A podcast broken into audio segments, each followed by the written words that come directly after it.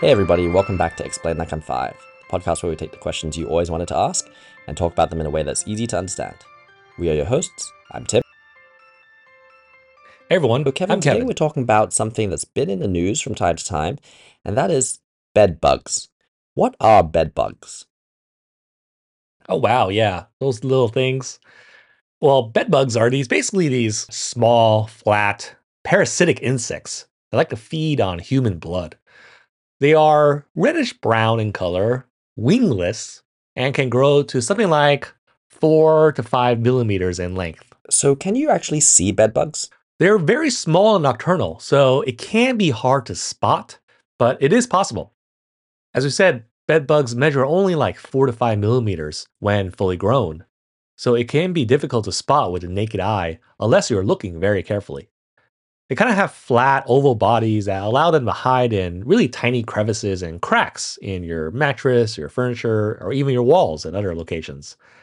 And because they are nocturnal and mainly active at night, that also makes it hard to spot them during the daytime. Are they a modern phenomenon or have they been around for a while? Oh, for a while. You know, fossils found in Egypt show bedbugs have been known as human parasites for at least 3,500 years.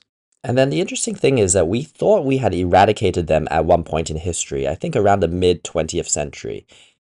How did they become a problem again after that, and why do they keep coming back? Oh, you're right. About uh, actually before 1950, almost one in three homes in the United States had bedbug infestations. And they were nearly eradicated in developed countries after World War II, but then they came back. And they have researched globally since the late 1990s. I think they've been in the news recently too. Why did they see a resurgence? What caused that? So, widespread use of pesticides like uh, DDT after World War II nearly eliminated them. But when those pesticides were banned for health reasons in the 1970s, well, so bedbug populations began to recover. They're pretty resilient creatures, you know? Bedbugs, they feed exclusively on blood, and so at any stage of development may survive up to like 70 days without feeding. Wow. Also, the rise in international travel during that period also allowed them to spread to brand new regions. So their populations generally surged as more resistant strains developed. Also, a lack of public awareness, and when you use pest control methods that are maybe ineffective or kind of mild, you can actually help populations develop more resistance, and this has also allowed bedbugs to proliferate again. Some people also blame the exchange of things like secondhand furniture for their, you know, continued spread. And what health effects do bed bugs actually have? When you get bitten, are there dangerous health risks? Thankfully, the risks are relatively mild. The bites themselves might cause some itchy red welts on the skin from like an allergic reaction, maybe to the bug saliva. Uh, and these welts can appear minutes to days after being bitten, but they're not dangerous. You know, they can cause discomfort, some loss of sleep, even psychological distress. Uh, and you know, scratching the bites can lead to maybe things like secondary skin infections, of course. There are some people who have more severe allergic reactions to these bites, resulting in swollen body parts, blisters, skin rashes, and even respiratory distress, which, you know, that might require some medical intervention in those more rare cases. And can bed bugs spread other diseases? Ah, there is no evidence that bed bugs transmit infectious diseases. However, they can harbor pathogens like MRSA on their bodies. Now, the practical questions come how do you actually know if you have a bed bug infestation? Ah, yes, these are the important things to know. So, signs of an infestation could include things like finding the bugs themselves, right? Like these small dark stains on sheets from maybe their droppings. You could also find molted bug skin shells, uh, and sometimes even smell a distinctive sweet and musty odor uh, that the bugs emit.